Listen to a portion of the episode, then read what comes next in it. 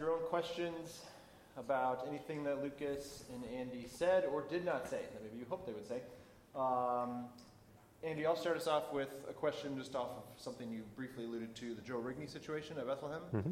Maybe if there were any lessons learned, maybe you can summarize what that situation was. I think you did a little bit. Uh, and then if there are any lessons you learned from that.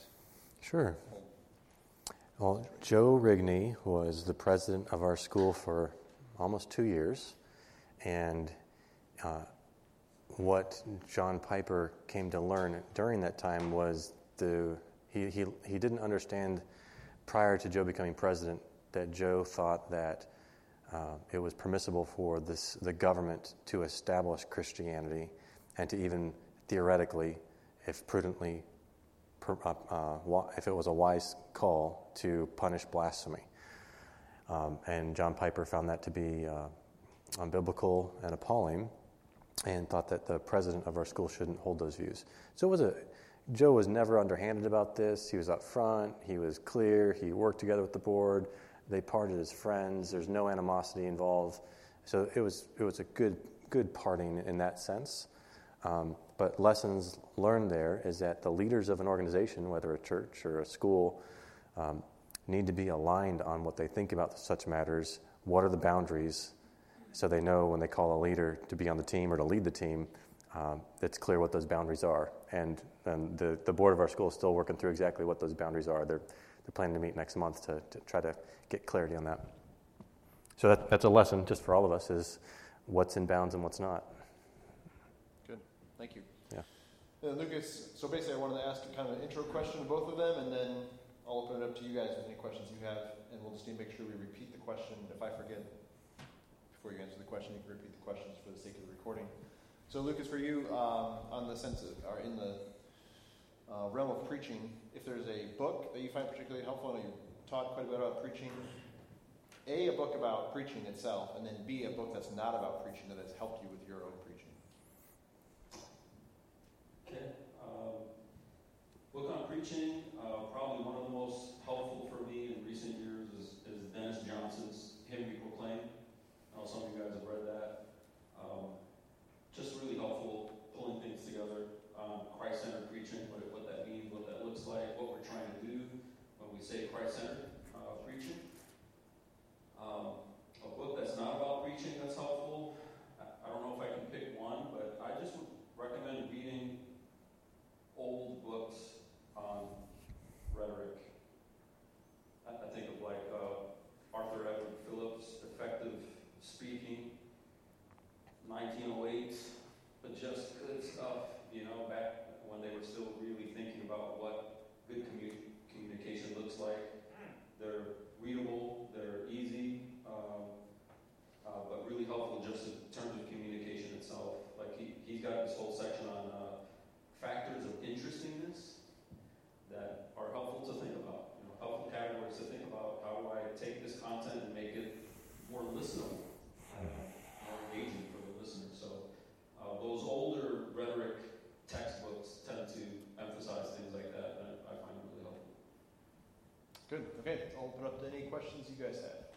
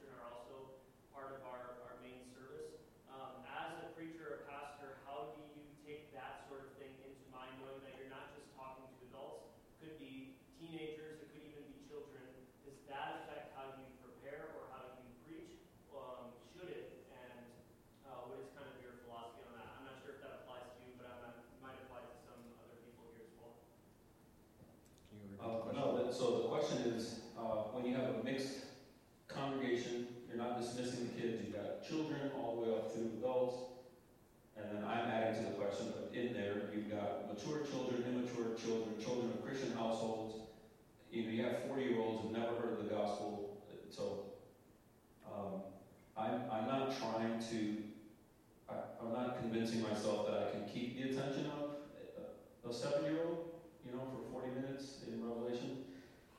But I do want to um, be clear enough for them, but I don't want to see the, the lowest biblical literacy as the common denominator that the whole sermon acquiesces to. So you need to juxtapose difficult things with clearer things. I try to even do that with words. So if I use a word like perspicuity, I need to follow that. Like it's clear. It's two or three words to follow it up. They just learned a new word, or if it went over their head, they at least got the other words. And I think we want to try to do that with concepts too. Like we might reach a little high here for some of you, but let me also put put some things next to it that are clear for children to grasp, or your your person is their first time in church, uh, so that they don't they didn't get everything, but they got enough to go. I need to come back and and, and learn. So I hope that helps. Andy, can you talk about some uh, trends you've noticed? I think you probably preach in other churches more than most of us do. So you're seeing trends in your own church, but in other places around the country. So trends in churches across the country right now that encourage you and trends that trouble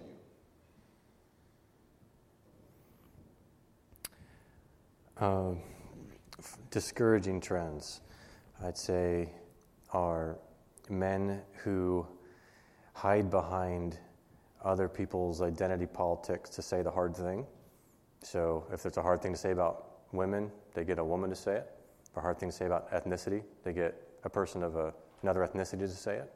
Uh, or or they're, they're just afraid to say what's true because they're playing by the world's game. Um, and I'm seeing more and more men, this is encouraging, break out of that mold. Uh, they're seeing the game played and realizing it's worldly thinking to adopt that. And uh, more and more men are getting courage uh, to be godly men and, and, and, doing what's right there.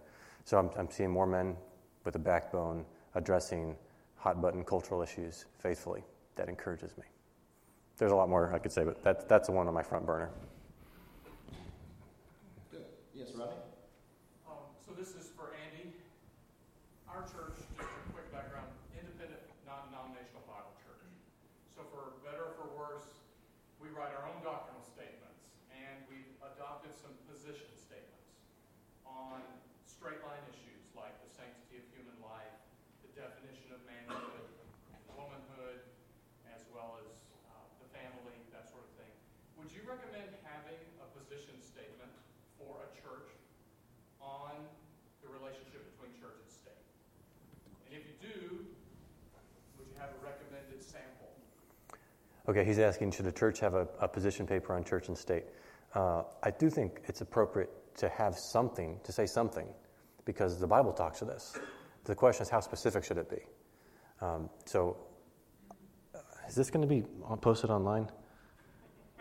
We need to edit something we can? Well, I, I also, I'll, I'll be careful how I say it. Um, the elders of my church are in the process of thinking through what our member affirmation of faith says about this and, and thinking about uh, tweaking the wording in a way that would be better. Um, say it like that. So I think it's good to teach our people uh, that God has ordained the government to punish evildoers and reward the good. Like that's right out of Romans 13. That, that's a kind of guardrail uh, for saying, well, the, the government, God has given the sword. He's not giving them the keys. That's the church gets. So, so I think it's helpful to use the language of they have distinct jurisdictions. Now, they might be overlapping or may not. I'd rather not say that. I'd rather say distinct jurisdictions so that when the government says you can't meet on Sunday, uh, you may not meet on Sunday because of this whatever pandemic, we can say, uh, Thank you for caring and trying to shepherd the citizens. Uh, this isn't actually your jurisdiction, though, so we're going to make the call. And okay, in this case, we agree with you, so we're deferring, we're not submitting. Or we'd say, We actually disagree with you, rebelling against you, because you don't have authority over this. So, like to have categories like that, that's good. That's good to be able to teach through, uh, teach about it, so you're ready to shepherd your church in the moment. Uh, it's good to have a statement like that. Uh, but I would caution against making your statement so specific that it means a lot of Christians can't join your church. That, that's my personal opinion. Clayton?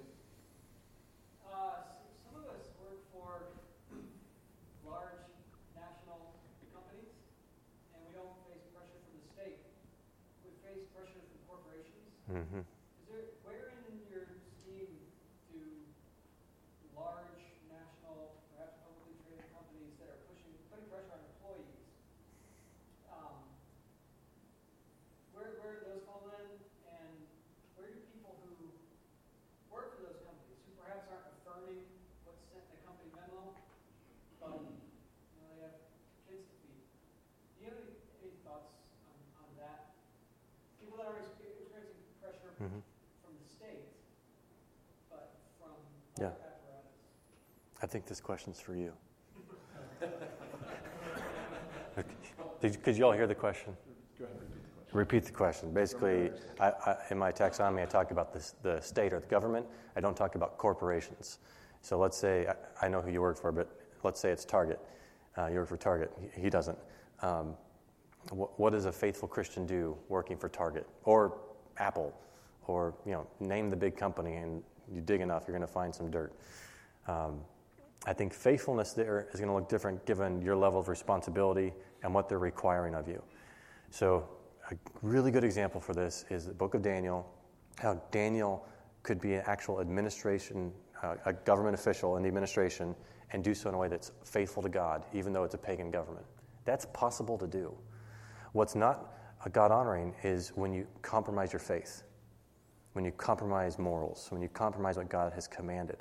And even if it's not something God's commanded, but if you were to go against it, it would signal you're compromising. So the Bible doesn't say you have to pray three times a day uh, in, in, public, but Daniel just didn't change what he was doing. Uh, so uh, I need more specifics to get. Yeah. Yep.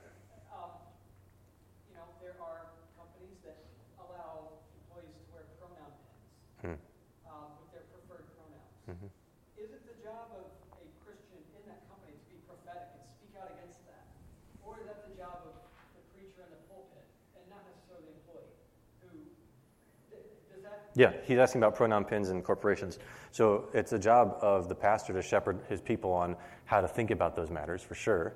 And I'd want to shepherd people to say, don't play that language game of make believe against God's created order. Don't go along with that. That's giving credence to it. I think that's a lose your job issue. If they're going to make you put your pronouns in your bio, you find another job. Uh, it's, it's one of those. Uh, but th- that's different than you're in the company and you're not going along with it uh, but you're quietly uh, honoring the Lord and, when appropriate, saying things. You don't have to be a, a an, an, activist to be a faithful Christian in, in such a, a, case. And I, I, if we were alone, I could ask you more follow up questions of, you know, are you, are you faithful in this? Are you faithful in this? But uh, if you dig deep enough, it'd be like, what, what jobs can you be part of if you can't? So uh, I would be very, very hesitant to say, you know, unless your, your, your employer is a Christian, flee. Like, that's just, that's not, you can't do that.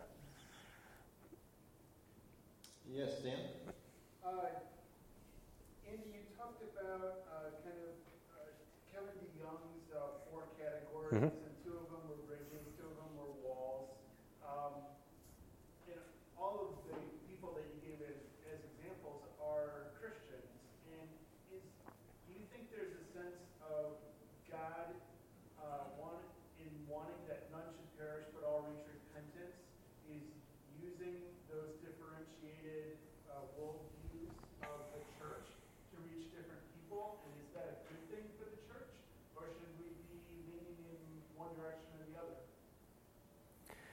What's good is being faithful, being faithful to the Lord, uh, and that means you're affirming and celebrating what's true and not compromising.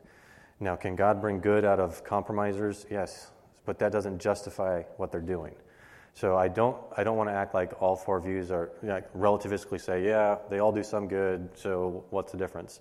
I do think that some of those views are more right than others, and that God can still draw straight lines with crooked sticks. I mean, my, my biological, excuse me, my, my parents divorced when I was five. My mom remarried Charles Naselli when I was six. He had just become a Christian watching Jerry Falwell preach on TV. God can draw straight lines with crooked sticks. You know, praise the Lord for that. Uh, so uh, I don't have to agree with everyone's every aspect of a person's political theology to recognize God can use that guy. That said, you can be more faithful than not in how you understand and apply political theology. You can chip in here, man. I'm I'm sure you got thoughts. You're doing great, man. All right. I'm the head nod.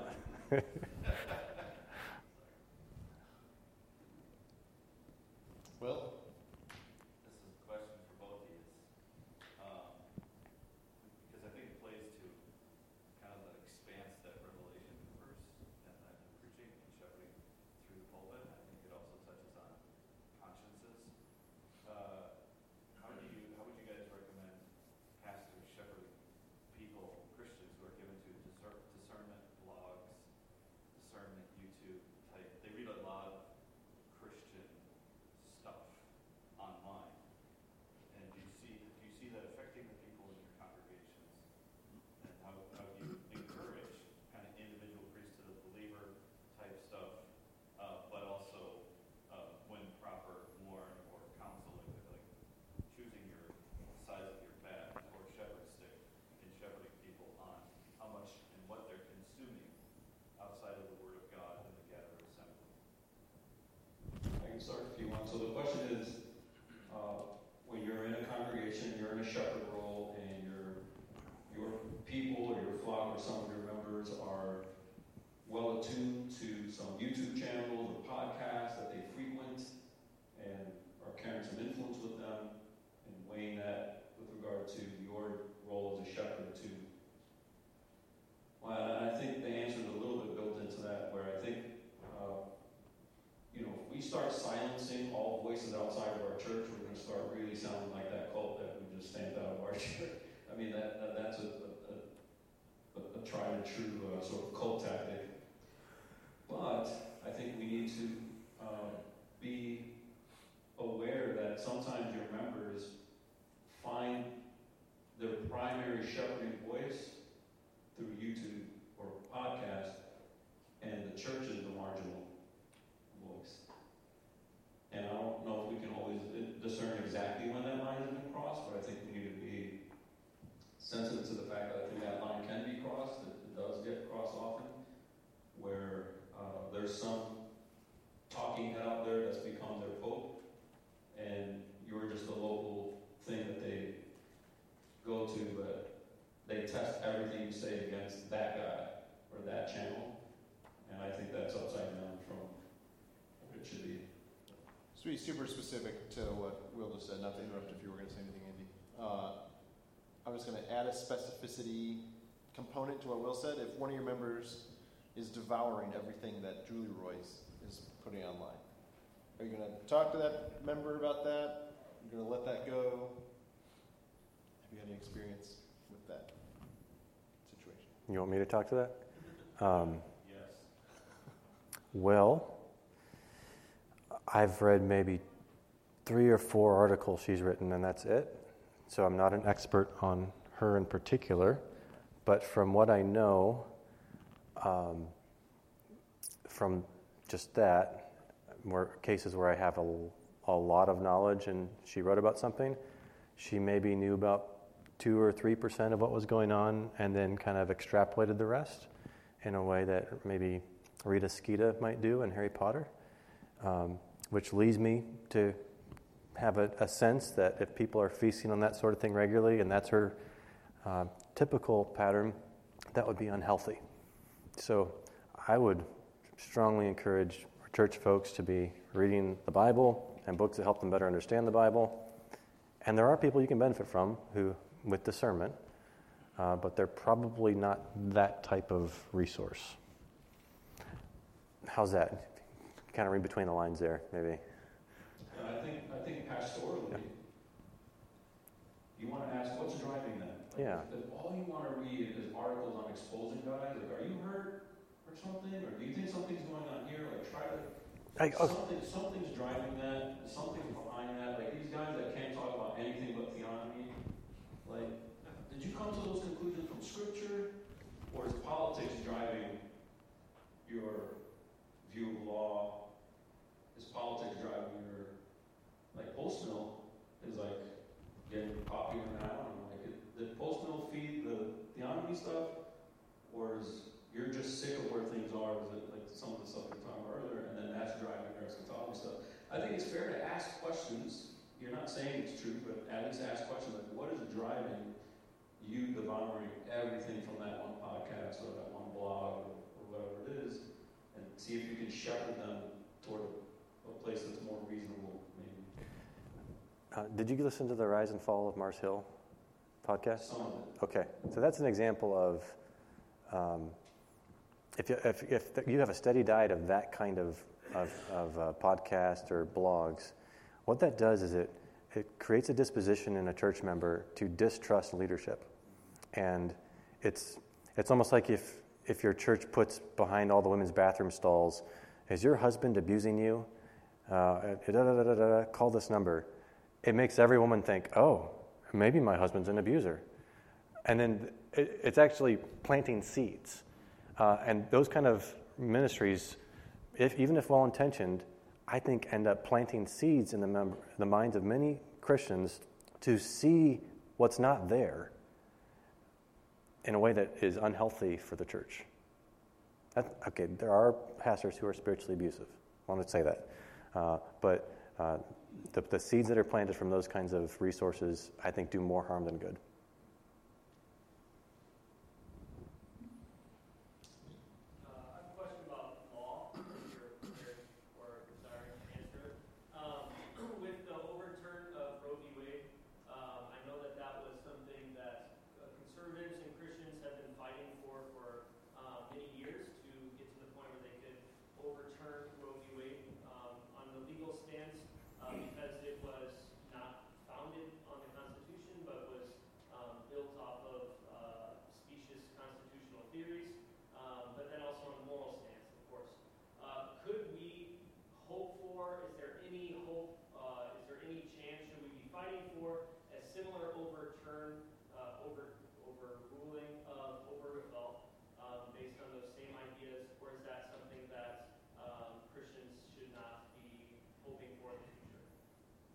Could you guys all hear the question? Basically, Roe v. Wade's been overturned. Should Ober- Obergefell be overturned in a similar way? Absolutely. And we should be praying to that end. Obergefell's straight up evil. And the, the ramification, law is a teacher, and even if it's a law that's very hard to enforce, like a law against marijuana, you make it legal, marijuana use skyrockets. So you, you change the definition of marriage, and it teaches people in an evil way and we're, we're reaping some of that now. So, yeah, I'd be in favor of, of, of reversing that for sure. Now, how feasible is that? I don't know, but uh, I'm praying to that end for sure.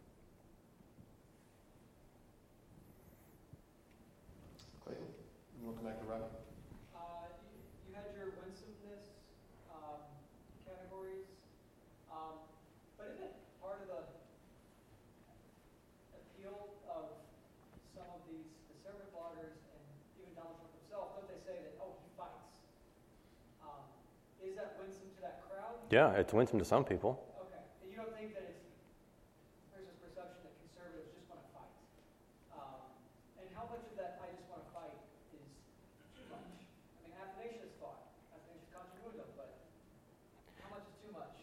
So he's asking about fighting. What should our disposition be towards fighting? So, pastors in here, you know the, the qualifications for an elder include not a brawler, not a fighter, uh, but we're shepherds, which means we're supposed to be able to take out lions and bears and wolves which means our disposition should not be to fight, but when fighting is necessary, we fight. Absolutely. So, uh, we should be our gentle, our, just, our disposition should be gentle, and when the occasion calls for it, we should not be gentle. And it takes wisdom to know the situation. I think so. I have three literary examples that come to mind: uh, Gandalf, Aslan, and Dumbledore. So start with Gandalf uh, in the Tolkien stories. Uh, Gandalf is kind. The hobbits love him. Uh, he's even merciful towards um, towards um, Gollum. Yeah, thank you. Sorry for towards Gollum. But when, when it calls for it, when there's a, a cave troll or, or worse, he's, he's going to stand in the gap and he's going to fight. Um, he'll, he'll duel. Or Aslan, uh, the kids can nuzzle in his fur, he can purr, he's kind and gentle, and he can also take out the White Witch.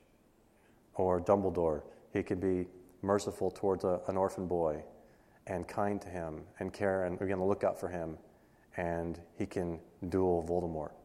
Uh, so a pastor in a similar way can tenderly pick up a sheep that's wounded, can carefully guide a sheep that's going the wrong way, and can also take out a wolf that's about to eat the sheep. Uh, most of our time as pastors is the gentle part, but sometimes there's a fighting part, and that takes preparation, a certain kind of mindset, that's good.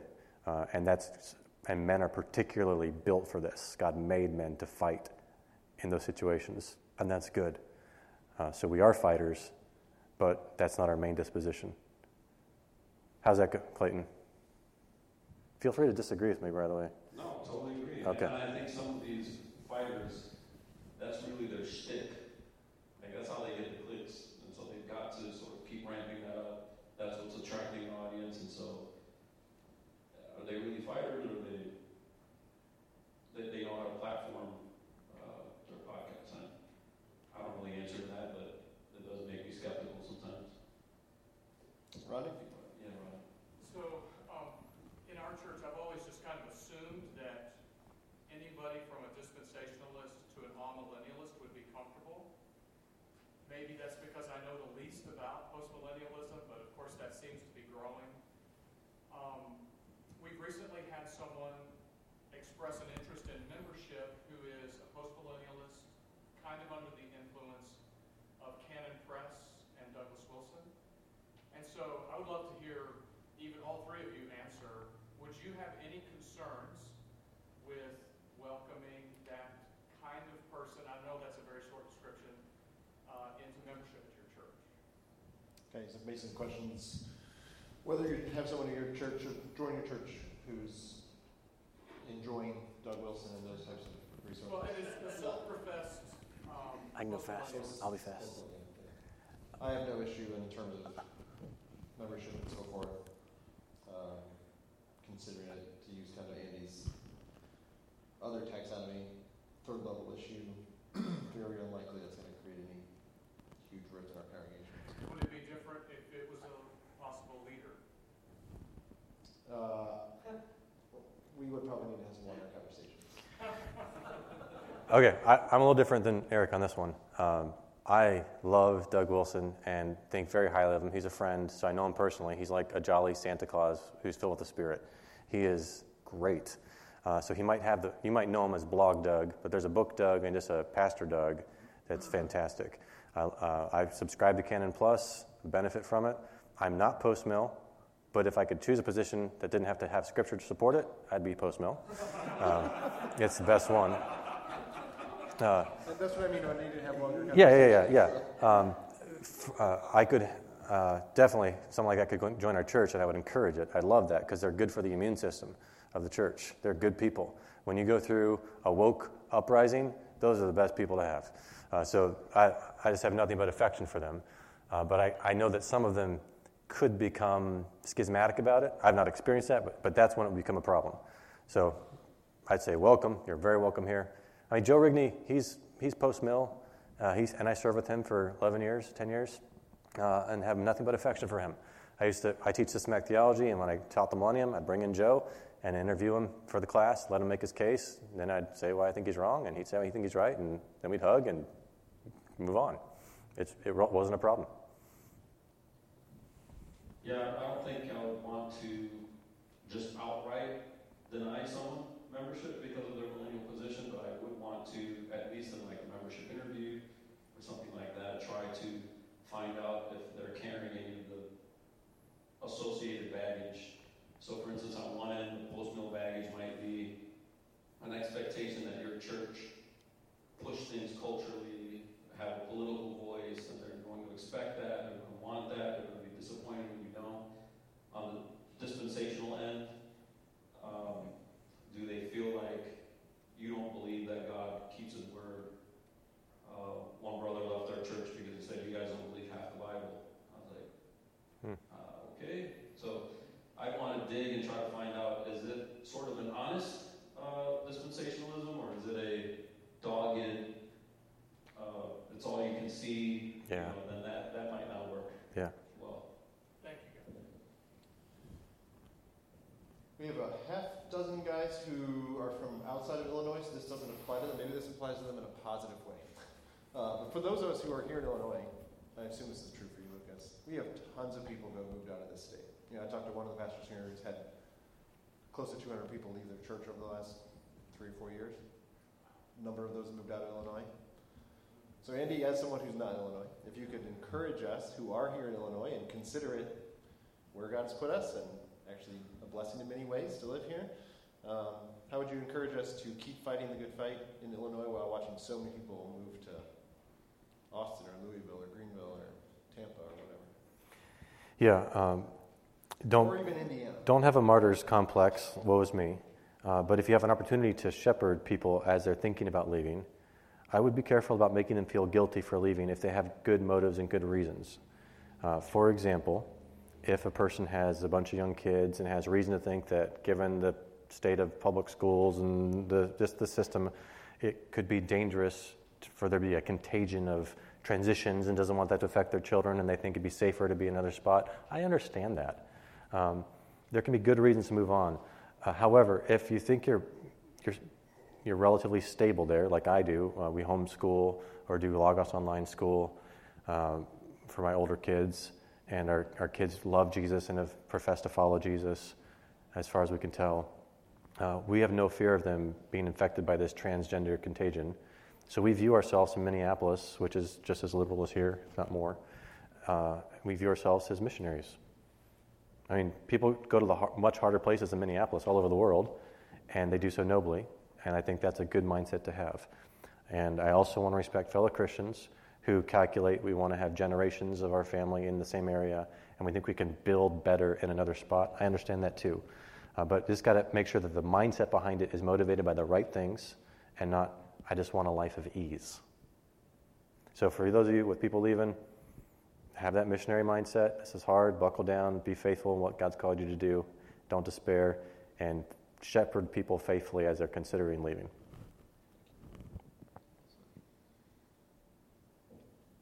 Dan? Throw another one out there. Um, there's a lot of people being discipled by uh, news media, and my experience in working at a conservative news talk station was fear and anger were the primary drivers for building a following. Uh, to the extent that uh, you know there are people in the church who are being discipled by that day in and day out. Uh, what is the role uh, of the pastor and of the church in uh, putting that in a healthy uh, uh, hierarchy? She's asking about media consumption. Feel free to chip in here. Uh, number one is you need to be feeding on the Word of God. So, uh, as pastors of our church, we are constantly exhorting the people make that your main thing. Um, your main diet is intake of the Bible and hearing from your shepherds and being in your small groups and, and doing this Christian life together here. Um, it's very, very dangerous when your, your consumption is dominated by the news cycle, which is it's all about titillation and fear and anger. You're exactly right. Um, so personally, I don't I don't uh, watch any of the mainstream media at all. Even in the airports, I look away. I don't want to be defiled. So I'm, I'm an Anabaptist with reference to mainstream media. Um, I just don't trust it. Uh, and I have lots of people I trust who I follow on Twitter, or I just have different uh, chats with them. And I, I read journal articles, books, uh, magazines. I don't do the daily news cycle. Oh, and I do do two podcasts World and Everything in It, and, and, and The Briefing by Al Mohler. So those are my two daily things, uh, but they're from a Christian perspective, and I find them helpful. Feel free to correct me. I was just going to say, Dan, you talked about fear and anxiety, and I think we need to speak to those. I mean, we need to be the counter voice to all those. Be ballast. Yeah, right? yeah, and, and not just sort of. So even if we're moving through a book, and yes, the book is feeding us the topics, we're making, we're helping our congregation see how these biblical themes come to bear on their fears and anxieties now. And there's always relevance there to tease out, and we need to be aware of what those are and help pastor them through it.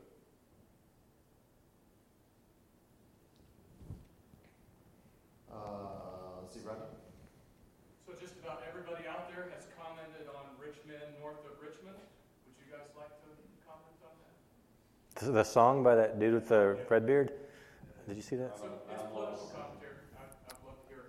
Oh, see. I, I heard it one time. So there's some, it's like a country song, and he's basically saying that the politicians are making poor people dependent on welfare and it's ruining everything, and these rich people are messing up our lives. Is that the gist? Yep. Okay. My take is number one, he cusses too much uh, in his song. Number two, he's saying something that's true because welfare destroys people the way our country's doing it, and I, and I appreciate that. And number three, there are a lot of out of touch people who don't realize there's a lot of just normal people who are just fed up with the whole system and they don't trust any, any politicians. And he hit a nerve, and that's why he hit number one on the Apple chart or whatever it was. There you go. How's that? All right, Andy, if someone here has never read a book, I'm just going to talk about a couple people you've had a lot of interaction with, never read a book by uh, John Piper, you should read. Pleasures of God, the best book he's ever written. Never read a book by D.A. Carson, you should read. In this room, it would be his book on 1 Corinthians. I think it's called, it used to be the Cross and Christian Ministry. It might have a different, different title now, but it's Lessons from 1 Corinthians. Uh, never read anything by Joe Rigney. Uh, I would say read The Things of Earth, which is basically Christian hedonism 2.0. It's, uh, it's uh, Christian hedonism with beer and bacon. Never read anything by Doug Wilson. Doug Wilson. Uh, basically, any book he's written on the home, parenting, and the family. I just I'm reading a book aloud right now to my four daughters each night called "Get the Guy: How to Be the Kind of Woman, the Kind of Man You Would Want to Marry, Would Want to Marry," and it's amazingly insightful. Anybody else want to throw in a name in there that you want to throw a book reference out front? Kevin DeYoung. Someone's never read Kevin DeYoung. Kevin DeYoung, what's the best thing by him? Well, I just gave you one of his books. I forget the title. You gave me one, not all of them. Yeah, what's the book I gave you? It's his newest one. Yeah, it's like the the opposite of radical by David Platt, which makes you feel guilty for not like being invested in every issue in the world. Uh, and this is like you can honor God faithfully. You can obey God by just being a, a normal, faithful Christian, and that pleases the Lord. Read your Bible, pray, be part of your church, be faithful with what He's given you. Um, it's that's the Christian life, and it's good. Good. All right, we have like 30 seconds to a minute. Anybody want to ask one last question? I know some guys need to cut out during the break, so that's why we're going to stop on time, and then you can ask other questions if you need to. I, can I recommend a book? Uh, just read a book. This, two, I'll recommend two books. Two books this summer that were top of my list. One is by Rosaria Butterfield, called Five Lies Christians Believe, or something like that. It got the word five lies in it. Fantastic. And then another one by Michael Clary called God's Good Design. It's about sexuality. I just reviewed both of them, and they are fantastic books on hot button modern day issues for us. I commend them to you. How many books a month do you read? Uh, dep- I just wrote a book on how to read a book, and in there, it's come out in March with Canon Press. Canon Press, sorry. Um, and I explain three levels of reading. So ma- uh, micro reading, macro reading, and surveying. So I read at different levels. Um, and if you count surveying, I don't really want to tell you because it will sound, I don't, I don't keep track of the number, but it's, it's a lot. Uh, but that's the nature of my job. I'm, I'm a book review administrator, so I get, you know, five, ten books a day to process for a journal. So I'm just constantly processing books. But that's, I could process a book in 10 minutes. Uh, some books will take weeks to read. So it depends on how I'm reading it. If you want to learn more about how to begin a book, put a bookmark in it and then collect it on your shelf. We can talk at, at break. I'll- All right, with that, we'll take a 10 minute break. Thank All you right. all so much. When are we convening? We're going to restart at 210. 210. Okay.